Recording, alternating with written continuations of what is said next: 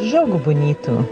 Das schöne Spiel. Der Fußball-Podcast mit Sven Pistor und Burkhard Hupe. Sven, Ja, ja, ja, ja. wusstest du eigentlich, dass ich das letztes Mal echt schön fand mit dir? Mit den auch- Sachen, die meine Frau gekauft auch hat. bei dir. Und du hast ja jetzt diese eine schöne Wand, wo du die ganzen Bilder aufgehängt hast. Ich bin mal mit den Bildernägeln rüber ins Büro und habe mal alles aufgehängt. Das stand bislang immer so Ja. am Schreibtisch. Und ich habe mir gedacht, da ist noch Platz. Und weil wir ja beide große Freunde von Pelé sind und auch von Muhammad Ali und wir die ja beide für die größten Sportler des vergangenen Jahrhunderts halten, habe ich mir gedacht, ich bringe dem Sven mal was mit Och nee. und habe dir ein Foto mitgebracht als Oh, ich habe eine Gänsehaut. Ernsthaft? Ja. Pelé und Ali. Und zwar war das beim letzten Spiel von Pelé in New York, sein Abschiedsspiel. Und da war Muhammad Ali auch da und hat den Spielball gebracht. Und die beiden Großen haben sich da in ganz privat irgendwie unter den Augen der millionenfachen Öffentlichkeit in den Arm gelegen. Und das finde ich ein wunderschönes Foto. Ach, wie schön. Ja. Danke, Burkhard. Ja, also Pelé, die Rückennummer 10. Ein Autogramm äh, links neben ihm. Äh, Ali hält noch den Ball. Wie ein, ein rohes Straußenei. Ganz Ja, genau. vorsichtig mit seinen großen Händen. Und Pelé Ganz innig, ne? sieht man nur von hinten ganz inniglich und er drückt ihm ein Küsschen auf die Wange. ein ganz berühmtes Foto und Boah, das kriegt einen Ehrenplatz bei mir. Danke, Burkhard. Ich habe dir auch was mitgebracht. Oh. Wir sind in den 70ern. Ich war ja heute wieder bei dieser freundlichen Bäckerei. Ja. Ah, danke fürs Frühstück. Heute müssen wir, ach, wir müssen es euch sagen, Leute. Ihr werdet es merken, wir sind ja ein bisschen kompakter als sonst. Hat den Hintergrund, dass wir jetzt weekly für euch da sind. Neues Jahr, neue Regeln, Burkhard, oder? ja, wir sprechen jetzt Englisch im Podcast. Jede Woche gibt's jetzt Jogo Bonito am Dienstagmorgen. Wir haben uns darauf verständigt, äh, ja, eben äh, jede Woche für euch da zu sein. Ein bisschen kürzer, äh, aber es bleibt äh, die alte Erzählung. Und Du auch machst das übrigens ja nur, weil du jede Woche einmal vernünftig frühstücken willst. Eben, Ne? so. Aber ich habe heute gesagt, du, ich habe einen Zahnarzttermin. Also nachdem wir aufgezeichnet haben, ich weiß nicht, was schlimmer ist. Mit dir reden oder Zahnarzt? Du wirst es heute Abend wirst du es wissen. Ich vermute, ich vermute natürlich der Besuch bei dir. Aber ich dachte mir heute beim freundlichen Bäcker, ich bringe dir das mit, weil wir in den 70ern heute zu Hause sind. Sag den Menschen, was du jetzt da rausholst. Das ein, oh, ein Schweineohr. Schweineohren! Sollen wir Ja. uns das brüderlich teilen? Ja, du kannst es ganz haben. Ich mag das gar nicht. Entschuldige bitte. Das ist so. Ja, das Bild kriegst du aber nicht zurück. Wir Nein. sind im Europapokal der Ja. Pokalsieger heute. Weißt du, dass ne? das Also- echt Blombenzieher sind? Ach so, wenn ich das jetzt esse, Ja. muss die erstmal eine Zahnreinigung Ja, machen. ja, absolut. Ist mir scheißegal. Ja. So. mm. Und den Kaffee obendrauf. Ich habe jetzt so in diese Schokoseite vom Schweineohr gebissen. Und jetzt muss er. Und zieht's schon? Ich habe eh keine Schmerzen mehr. Ich bin ein Fan vom 1. FC Köln. äh, Europapokal der Pokalsieger. Ja. Heute die Jahre ähm, 1971 bis 1977, Burkhard. Ja, es ist so Hm. viel Zeug. Man muss ja sagen, als du mich damals angerufen hast, damals, als noch kein Weihnachten war und Hm. gesagt hast, lass uns das mal machen, da habe ich gedacht, ja, das machen wir dann mal locker in einer Folge weg. Hm. Und es ist so viel, und es ist, sind so viele Hm. wunderbare Geschichten und es geht ja nicht nur darum zu erzählen, die und die Mannschaft hat in dem und dem Jahr Hm. aus dem und dem Grund gewonnen, sondern was ist im Laufe dieser Wettbewerber passiert, was ist auf anderen, auf anderen gesellschaftlichen Ebenen beispielsweise noch passiert. Es lässt sich so viel erzählen an diesem Europapokal der Pokalsieger. Und ganz ehrlich, ich habe so für mich gedacht, Sven, wir sollten eigentlich eine Petition auf den Weg bringen, dass dieser Wettbewerb wiederbelebt wird. Ja, ich glaube, der, der Ceferin ist da völlig offen für. Da lässt sich auch kein Geld mit verdienen. Das ist einfach für die Sache, für den Fußball, Ja. für die Fans. Das machen die. die. Das sind doch unsere Anwälte für solche Fragen da, bei der Ja. UEFA und bei der FIFA. Man muss sagen, der war eigentlich war der in, so in der im gesellschaftlichen oder im, im sportpolitischen Ansehen war der noch schrottiger als die Conference League. Der Pokal. Man muss das. Sag das mal den Menschen in Magdeburg, darum wird es heute gehen. Hallo? Das Ja. war das Highlight im DDR-Vereinsfußball, der 19 gewinnt. Reden wir ja. heute ausführlich drüber. 74, aber die hatten auch nur viereinhalbtausend Zuschauer.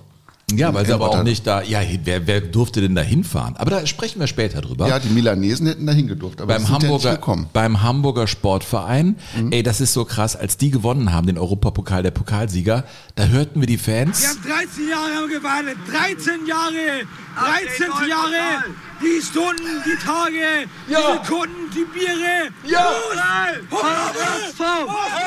Das sind meine Jungs, ey! 13 Jahre? Von bis sieben sind, weil sie haben 64 sind die doch nicht Meister geworden. Ja, egal, die haben 13 Jahre, aber endlich konnten sie wieder trinken, aber 13 Jahre sind ja nichts. Drei, 13 Jahre ist einfach Quatsch. Wir haben 13 Jahre gewartet. Ja. Ja, ja Burkhard. Ja, Also wir haben noch ein bisschen nachzuwischen vom Ach so. letzten Mal.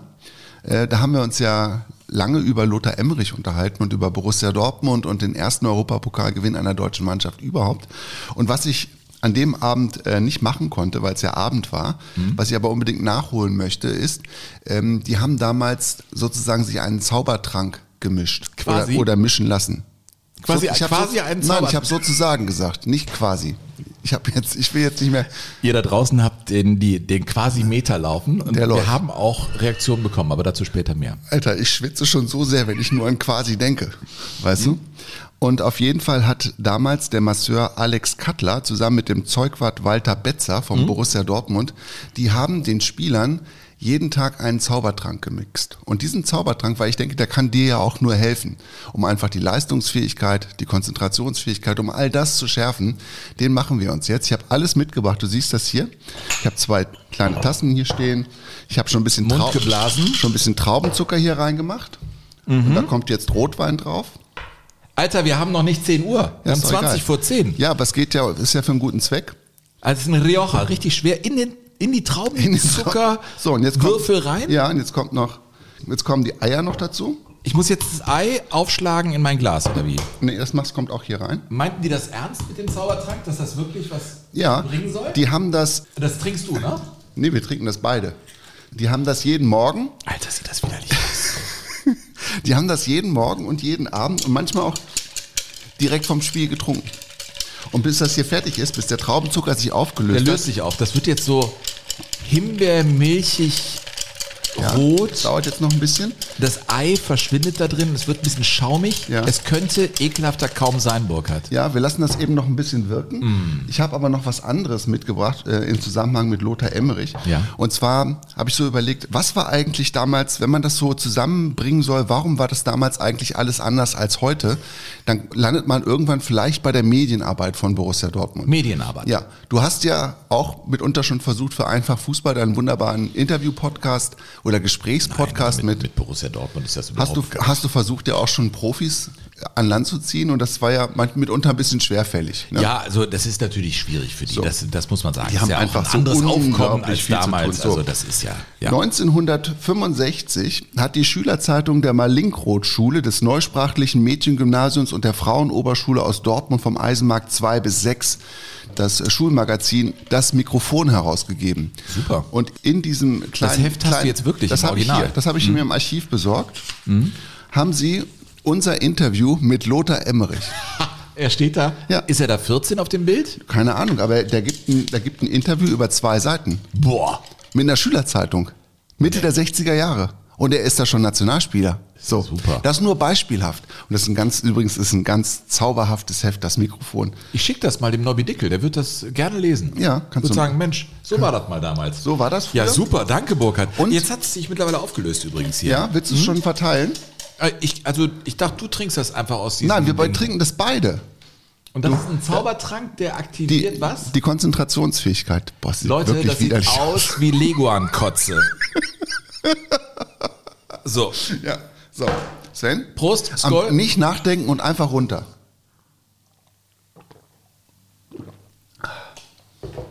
Na, guck mal, das schmeckt wie Rotweincreme, ich könnte mich dran gewöhnen. oder? Vor zehn, das Das geht. war gar nicht so schlecht. Na, super. Wir sind im Europapokal der Pokalsieger Burkhardt und wir haben es in der letzten Folge geteased. Es soll natürlich um einen weinenden äh, Niederländer gehen, äh, Mhm. der einen rabenschwarzen Abend erwischte. Wir sind mal nicht im Finale. Das Finale mh, fand dann später statt äh, zwischen tatsächlich den Glasgow Rangers und Dynamo Moskau und da gewannen die Glasgow Rangers. Es war für sie eine Riesensaison. 71, 72. Wir wollen mal jetzt über dieses Achtelfinale sprechen, denn da gab es eine Riesenkuriosität, ein Elfmeterschießen, bei dem natürlich ähm, die Schotten nicht trafen und am Ende trotzdem einzogen in die nächste Runde, Burkhardt. Ja, man muss dazu sagen, das Elfmeterschießen selbst war ja auch noch relativ jungfräulich. Ne? Also das gab es auch noch nicht so lange und es gab auch noch eine andere Regeländerung und die wurde damals dem Schiedsrichter Laurens van Ravens, dem Niederländer, ein international sehr geachteter Schiedsrichter, zum Verhängnis, muss man so sagen. Denn das Hinspiel endete 3 zu 2 für Glasgow und das Rückspiel stand nach 90 Minuten 3 zu 2 für Sporting. Also gab es natürlich Verlängerung und in der Verlängerung trafen beide Mannschaften noch jeweils einmal. Das Spiel endete also 4 zu 3 für Sporting. Nach den alten Regularien hätte es dann tatsächlich das Elfmeterschießen geben müssen, weil eben die Tordifferenz gleich war. Es hatte sich aber in den Regularien etwas verändert. Und das war 16 Monate her. Und dieser Laurens van Raven, das war nicht irgendwer, der war sogar 1970 bei der äh, Wahl zum Sportler des Jahres in den Niederlanden Vierter geworden. Das oh, muss man sich mal vorstellen. Echt? Ja, ich meine, guck mal, was da für, für Fußballer unterwegs waren. Und dieser Laurens van Raven wurde auf Platz 4 gewählt. Der war also. Heißt der Van Raven oder Van, van Raven? Raven? Bei van mir Raven. hieß der Van, van Ravens. Ja, bei mir, du weißt ja, Rubens, Ruben, wie auch immer. Nee, ja. Laurens van Raven. Mhm. Ähm, und das Ding war, dass er dann tatsächlich zum Elfmeterschießen bat und der Schiedsrichterbeobachter, der dann in dem Stadion saß, ähm, der rannte runter. Das war äh, ein äh, gewisser Herr Ramirez, aber er kam zu spät unten an, da hatte das Elfmeterschießen schon begonnen. Dem war klar, der macht jetzt gerade einen Fehler, der Laurenz.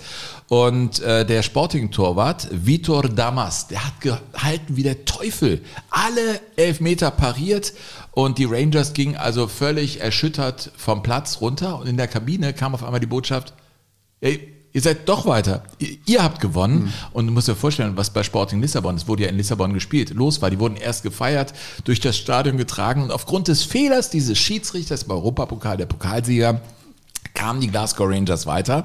Und für sie ging es dann über AC Turin im Halbfinale Bayern München, die sie schlugen, hin ins Finale äh, zu äh, dem Spiel gegen Dynamo Moskau. Und das war auch wieder so ein Skandalspiel.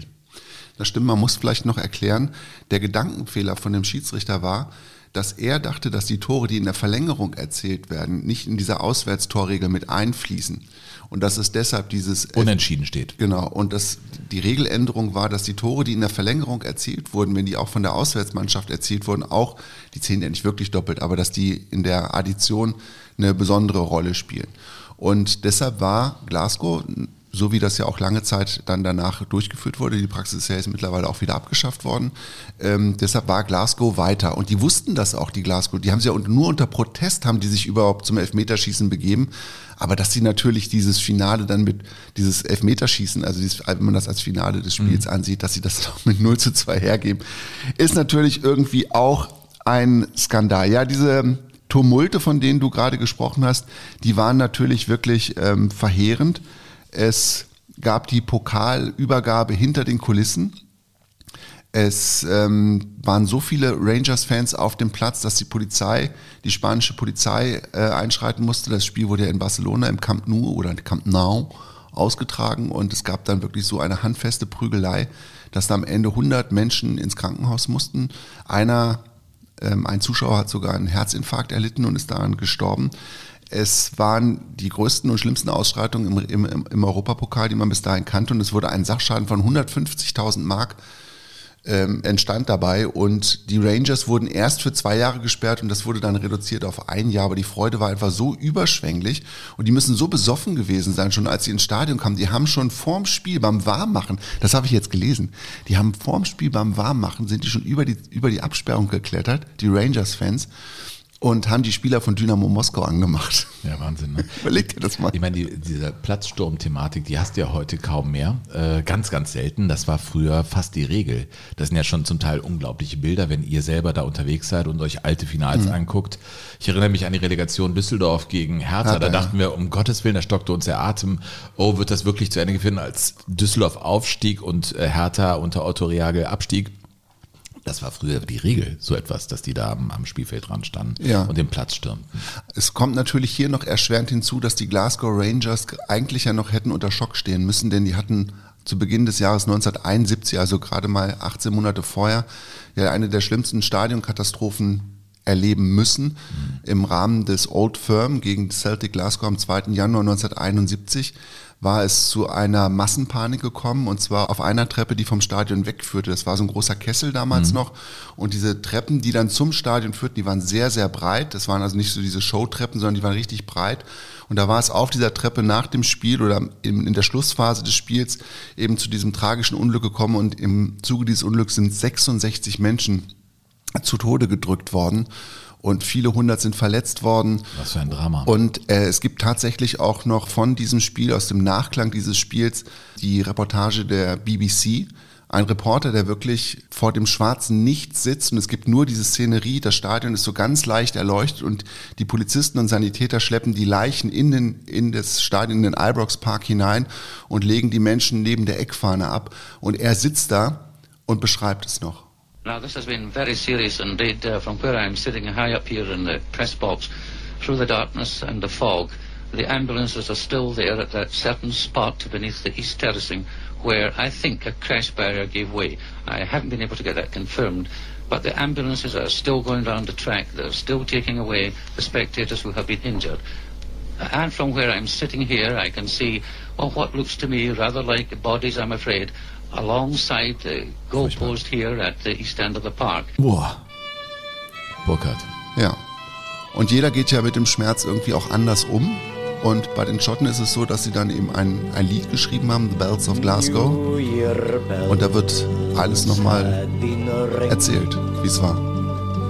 All Scotland was singing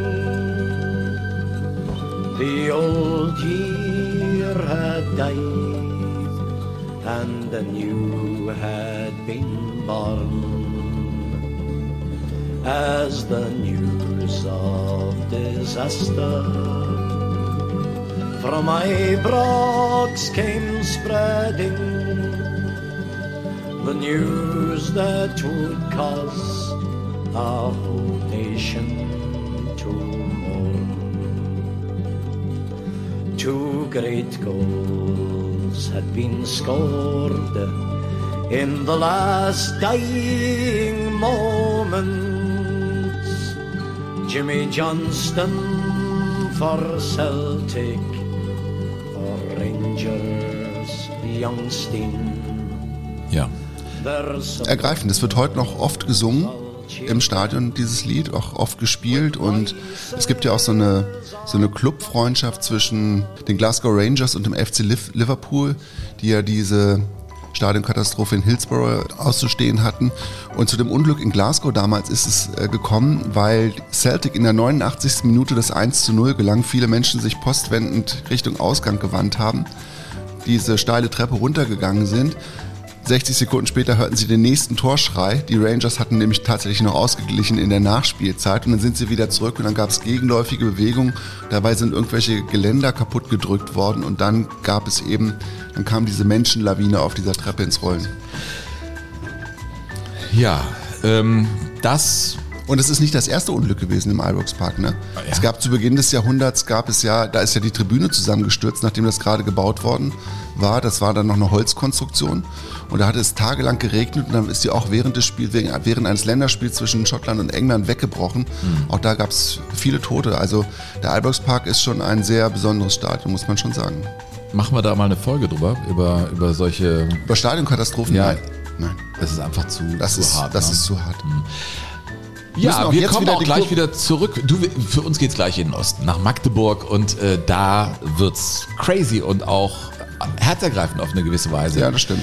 Ähm, aber wir haben natürlich von euch wunderbare Reaktionen bekommen. Äh, schreibt uns weiterhin bitte gerne an info@jogo-bonito.de. Ähm, da hat uns zum Beispiel Michael geschrieben. Äh, Michael schreibt, äh, hallo ihr zwei Podcast, absolut sensationell, unbedingt weiter so großes Kino, ein Vorschlag. Lasst dem Hupe sein quasi. Es gehört zu seiner Identität. Ja, so. Jeder kann so sein, wie er, ne, wie er sein will. Wie er quasi sein will. Burkhard, ich finde das ja auch in Ordnung. Danke Michael für diesen Einwurf. Und uns schrieb Conny. Lieber Sven, lieber Burkhard, ich hoffe, ihr habt Katar gut überstanden. Ein gutes neues Jahr wünsche ich euch und euren Familien viel Erfolg, Gesundheit und natürlich ganz viel fußballverrückte Menschen, die euren Podcast hören und dafür spenden.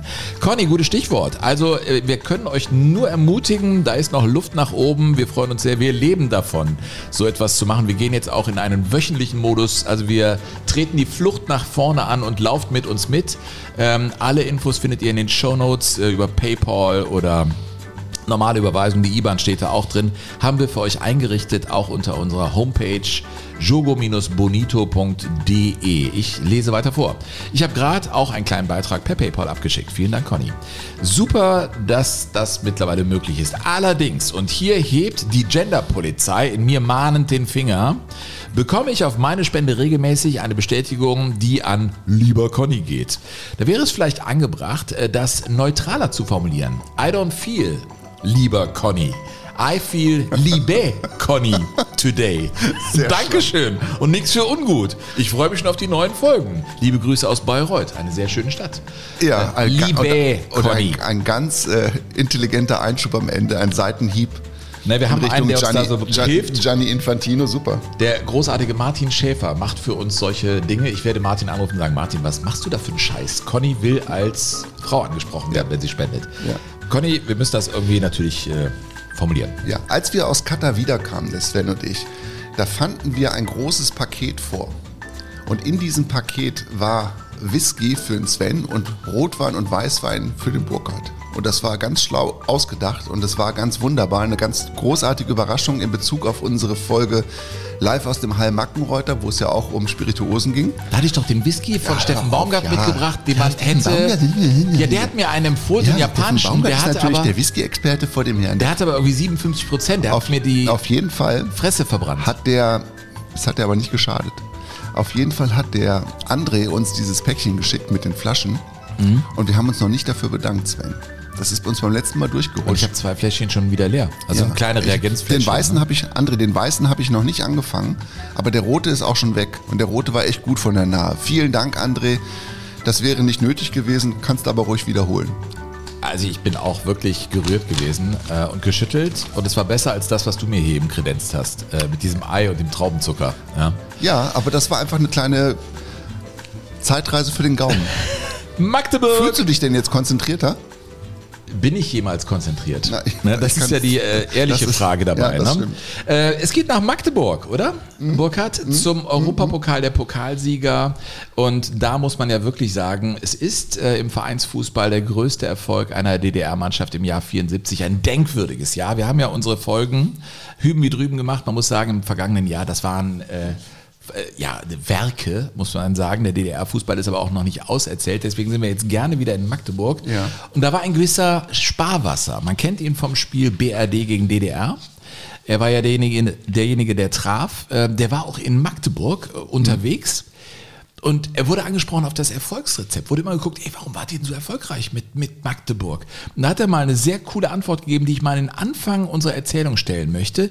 Äh, Jürgen Sparwasser sagte, begreifen die ja im Westen nicht. Äh, wenn, ich, wenn ich da immer erzähle, äh, dass man mit dem Zirkel um Magdeburg 50 Kilometer einen Kreis macht, sind ja alle aus diesem Bereich gekommen. Ne? Ja, das begreifen die im Westen nicht, dass es eben äh, so war. Dass, Ja, äh, Hammer und Zirkel. eben ja, das 50 gab es in der Kilometer. DDR ganz schön viel. Hammer und Zirkel. Der wurde gezogen rund um Magdeburg. Und da gab es eben diesen Trainer Heinz Krügel. Eine absolute Legende. Und wenn ich zum Beispiel, ich habe letztens das Spiel Viktoria Köln gegen den ersten FC Magdeburg gesehen. Viktoria gewann übrigens, äh, aber Magdeburg ist natürlich aufgestiegen und, und äh, spielt eine Riesenrolle. Die haben wahnsinnig viele Fans mitgebracht. Das sieht man ja immer, ne? In, Ja. in Blau und Weiß, wie sie da auf äh, den Tribünen tanzen. Es gibt super viele Fans und das geht zurück auf die 70er Jahre, auf diese Epoche, glaube ich. Und ganz maßgeblich ist Heinz Krügel, nach ihm ist eine Straße, ein Platz benannt am Stadion. Die wollen das Stadion so umbenennen. Der ist eine absolute Legende und er ist ein Typ, wenn man ihn hört, naja,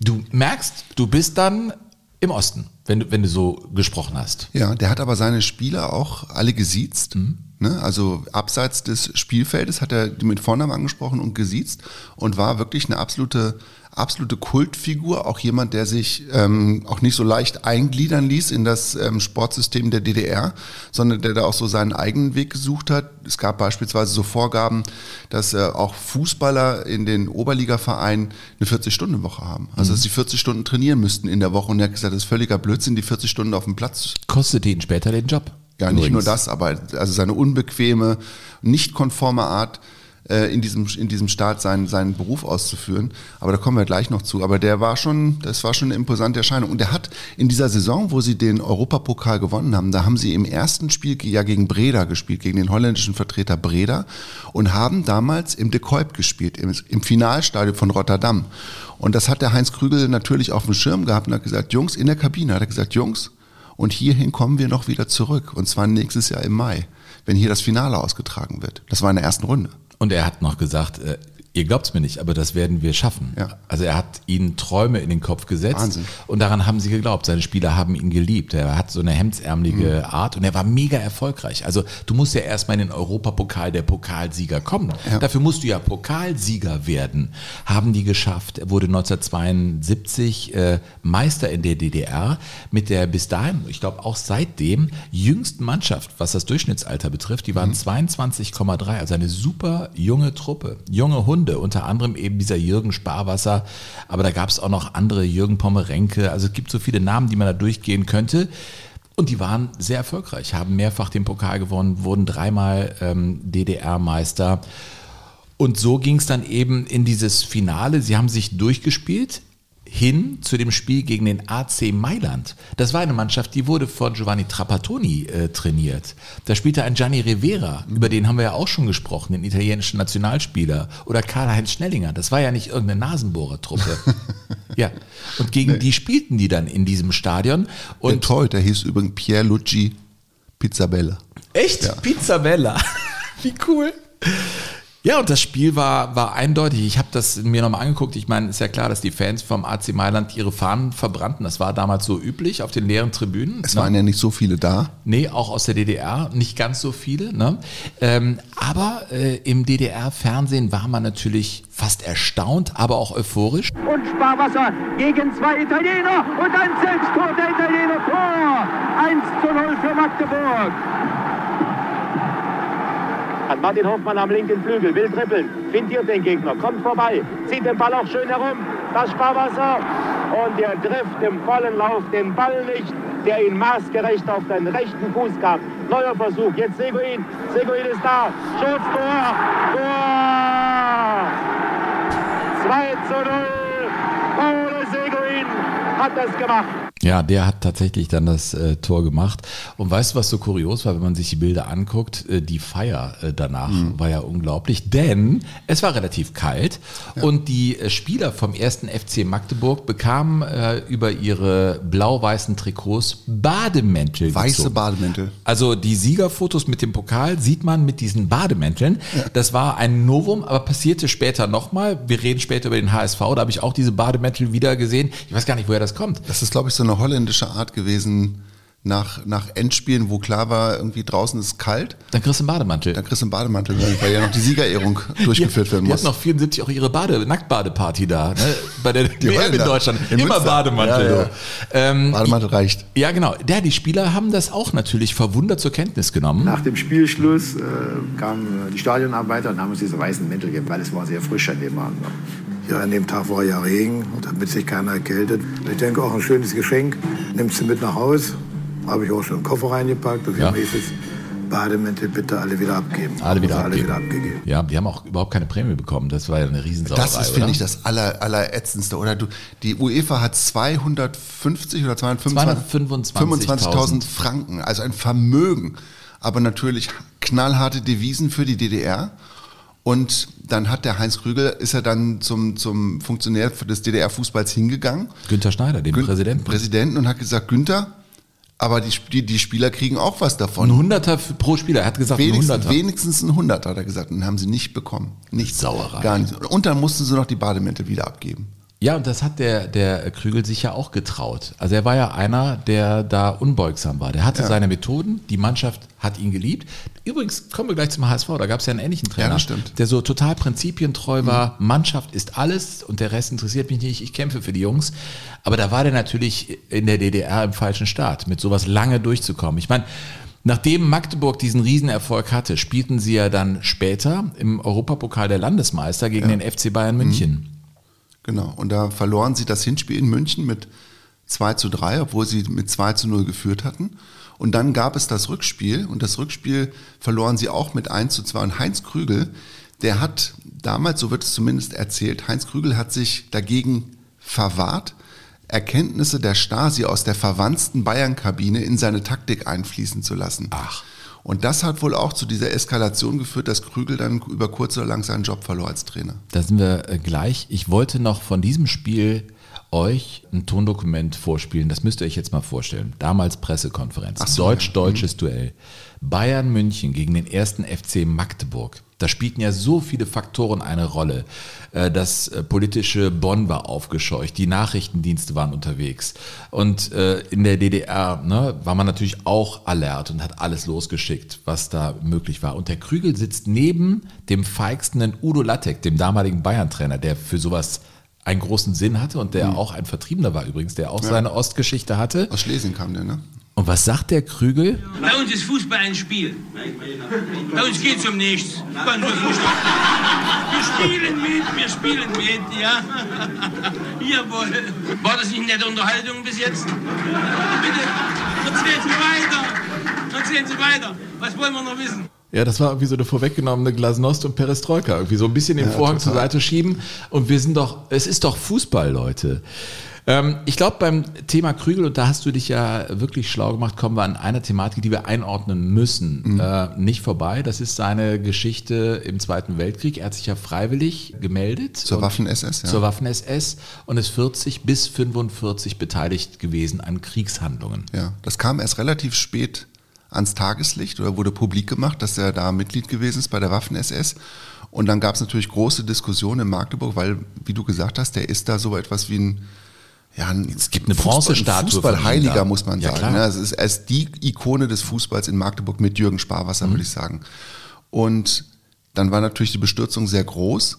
Und es war unstrittig, dass er da wirklich Mitglied gewesen ist. Aber dann hat sich eine Kommission gebildet auf Betreiben des ersten FC Magdeburg, die untersuchen sollte, äh, wie er in der Geschichte zu bewerten ist. Und man hat keine Beteiligung an Kriegsverbrechen von Heinz Krügel gef gefunden. Und man hat das halt nach anderthalb Jahren festgestellt. Er ist natürlich dadurch nicht hundertprozentig rehabilitiert, aber immerhin kann man sagen, bei den Gräueltaten ist er wohl nicht dabei gewesen. Und so war er dann vor allem, so muss man das glaube ich sagen, ein herausragender Fußballtrainer in den 70er Jahren und ist verantwortlich für den größten Erfolg im DDR-Vereinsfußball, den Gewinn vom 1. FC Magdeburg gegen den AC Mailand und Giovanni Trapattoni. Ja, vor, der, vor der kleinsten Finalkulisse, die es jemals bei einem Europapokal-Endspiel gegeben hat. 5000 Zuschauer, ne? 4641 und darunter waren 350 handverlesene Anhänger aus der DDR und darunter wiederum war auch die, war auch die Besatzung von fünf Handelsschiffen, die in Rotterdam gerade vor Anker gegangen waren. Die hatte man also auch eingeladen. Und ein Teil dieser Besatzung wusste, hat, glaube ich, noch nie ein Fußballspiel gesehen. Dem musste man erstmal erklären, welche Mannschaft welche Farben trug. Naja, und So war das. 1976 bekam er, das wollen wir euch natürlich auch noch sagen, eine Art Berufsverbot. Ähm, er wurde rausgezogen.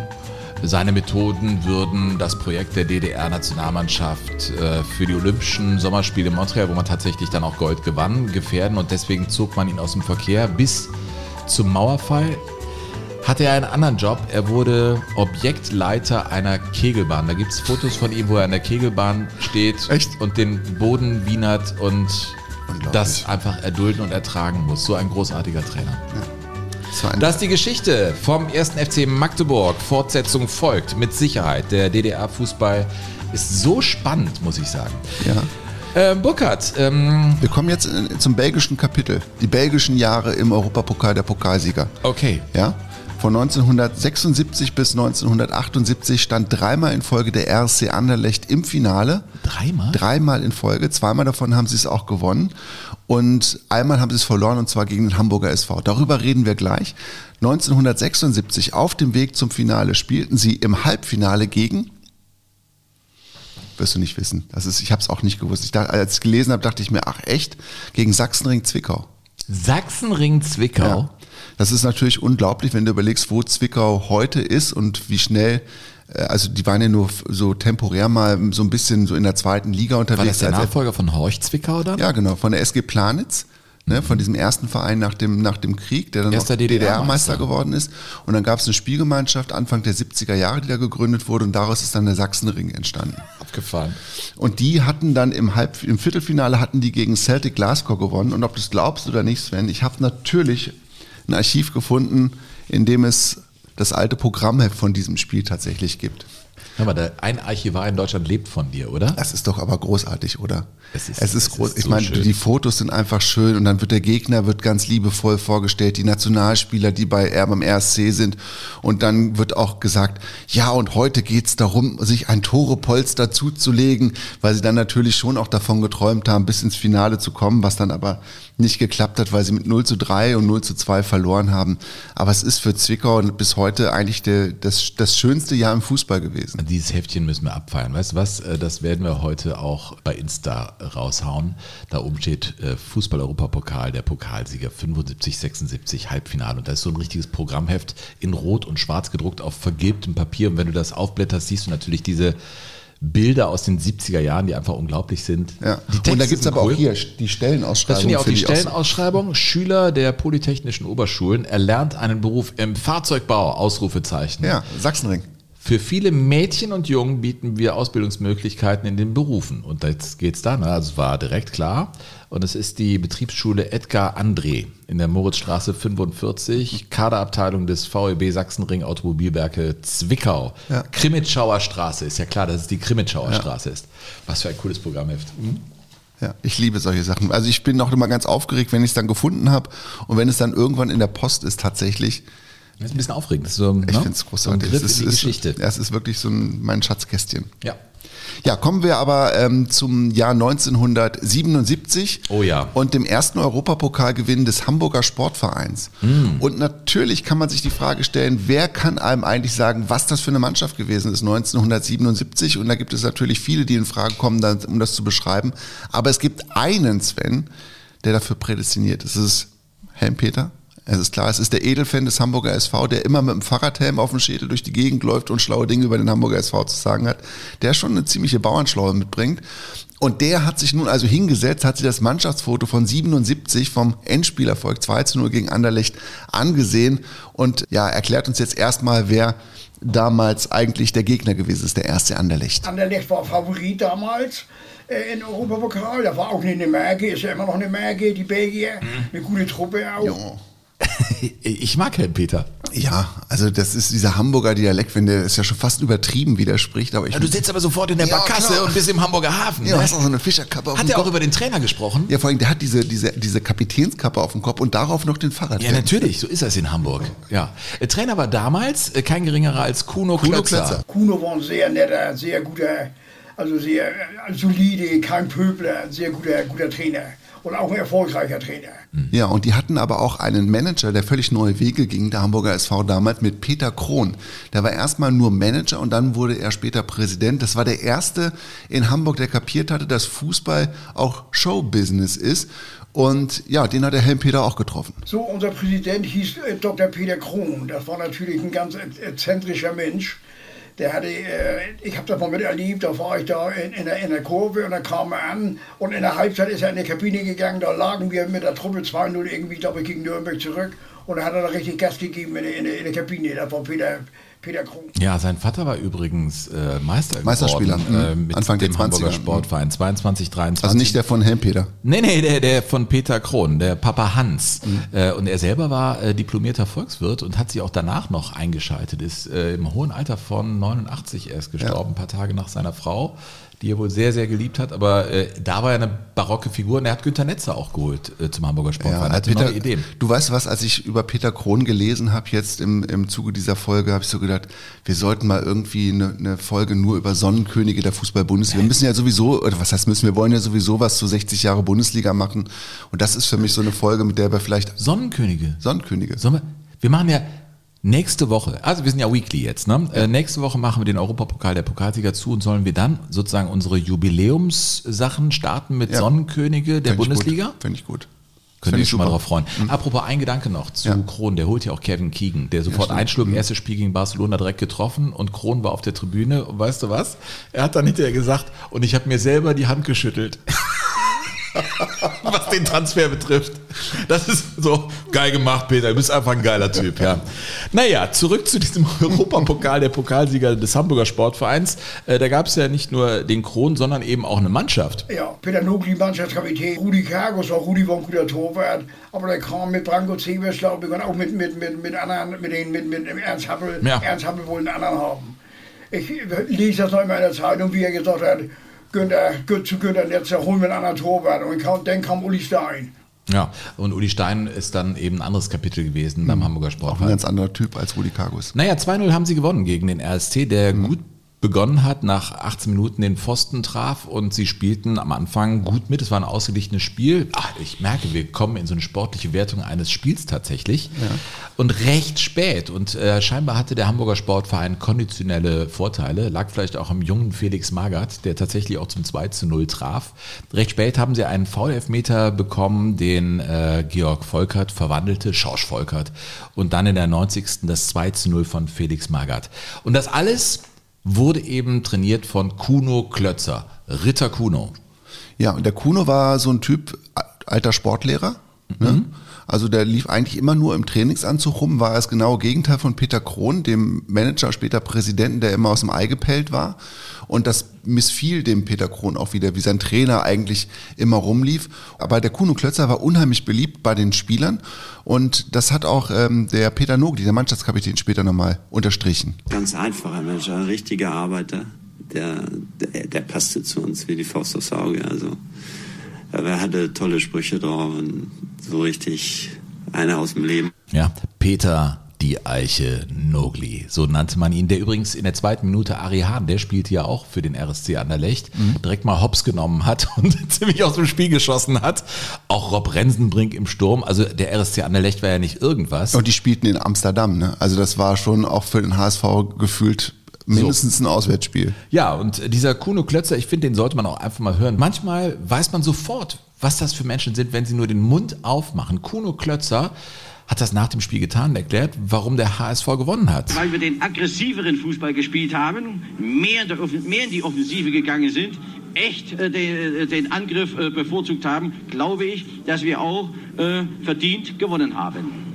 Ich hatte den Anschein, dass unsere Mannschaft das bessere Stehvermögen hatte, äh, dass die größere Physis auf unserer Seite lag. Das haben äh, die letzten Konter gezeigt und bewiesen. Ja. Ein Jahr später ist der Hamburger SV übrigens gegen den RSC Anderlecht ausgeschieden. Stimmt, in der zweiten Runde war das, glaube ich. Ne? Ja, Ähm, War eines der letzten Spiele dann vom neuen Trainer von Rudi Gutendorf vom Hamburger SV. Aber das erzählen wir auch ein andermal. aber du hast es schon angedeutet, äh, das passte nicht gut äh, mit dem Peter Krohn und dem Kuno Klötzer. Und der Klötzer, der ja später auch unter anderem in Bielefeld noch gearbeitet hat, aber dann irgendwann Ja, und in Bremen. Der sollte auch. Bremen aus der zweiten Liga zurück in die Bundesliga bringen, habe ich ja mal erzählt, und hatte dann diesen Verkehrsunfall im Winter. Und Bremen war auf der Meisterspur und dann hat Otto Rehagel Bremen ins Ziel gebracht, ist mit Bremen aufgestiegen und dann ist daraus ja eine ganz eigene Geschichte entstanden. Und Kuno Klötzer war eigentlich der Erfolgstrainer in Bremen damals. erreichte auch ein seliges Alter und äh, das war einer, der seine Prinzipien hatte, denn du musst dir vorstellen, der holt den Europapokal der Pokalsieger und wirft die Brocken hin. Nachdem ich vier Jahre beim HSV war, nachdem wir äh, sehr erfolgreich gearbeitet haben, bin ich froh und glücklich, dass ich noch meinen Beitrag mit dazu äh, leisten konnte und geben konnte, heute den Europapokal äh, nach Hamburg äh, äh, äh, zu holen. Und äh, meine Zeit ist abgelaufen, aber mit Stolz und Zufriedenheit werde ich immer gerne an Hamburg zurückdenken. Ja.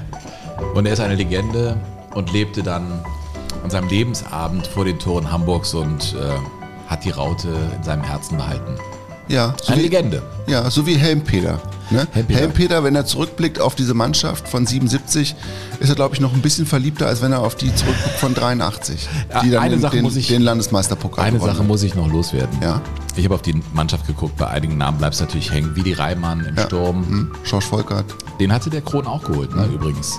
Schorsch Volkert, Felix Magath als 23-Jähriger, der noch viel erlebte da und Manny Kals. Manny Kals, ja.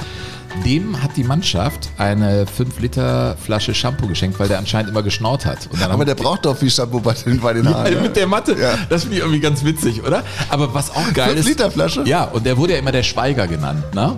Der wurde immer der, Der Schweiger. Der, der, der, Ach, echt? Ja, sagte auch Franz Beckenbauer, als er dann hinging, der spielte ja keine große Rolle mehr beim HSV. Mhm. Er sagte hier immer Diskussionen ohne Ende. Manni hörte immer zu und ganz am Ende sagte er einen Satz und dann war es so. Und dann wurde es auch so gemacht.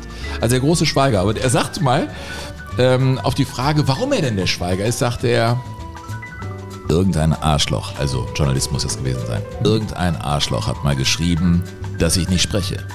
Seitdem spreche ich auch nicht. I love it. Es ist herrlich.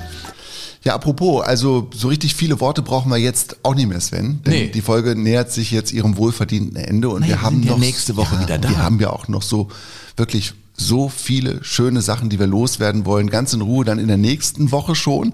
Unter anderem auch vom großen Endspiel, von dem Endspiel von Fortuna Düsseldorf 79 im Pokal der Pokalsieger in Basel gegen den FC Barcelona. Ein Spiel, das Dur und Moll in sich vereinte und dann auch zu schönen Liedern führte. Echt? Ja. Ah, da ist er der Lade voll. Na ja, klar. Mit Schindera und Bundera. Ich liebe so eine Musik. Fortuna,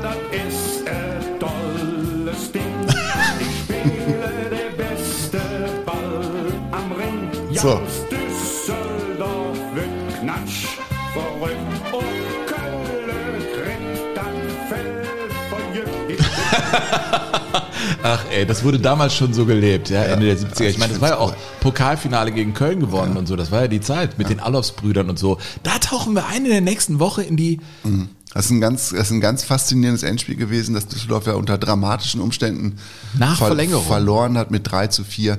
Und das erzählen wir, wir erzählen das mit den Spielern von damals, mit der ein oder anderen Episode, die ihr garantiert noch nicht kennt. Und Dann ähm, geht's weiter mit Lok Leipzig. ja, mit Lok Leipzig, einem wahnsinnigen Elfmeterschießen gegen Girondin. Bordeaux und mit dem KV Mechelen, dem größten Überraschungs- und Sensationssieger in der Geschichte des Aberdeen will ich auch Europapokals. unbedingt loswerden. Alex Ferguson mit seiner ersten großen well. Trainerstation. Also es gibt unheimlich viel und äh, ich könnte jetzt gerade weitermachen, aber hier machen wir Schluss, Sven. Naja, du, Es ist wie halt gesagt, so. das ist einfach nächste Woche wieder Zeit für Jogo Bonito. Leute, unterstützt und das würde uns sehr helfen.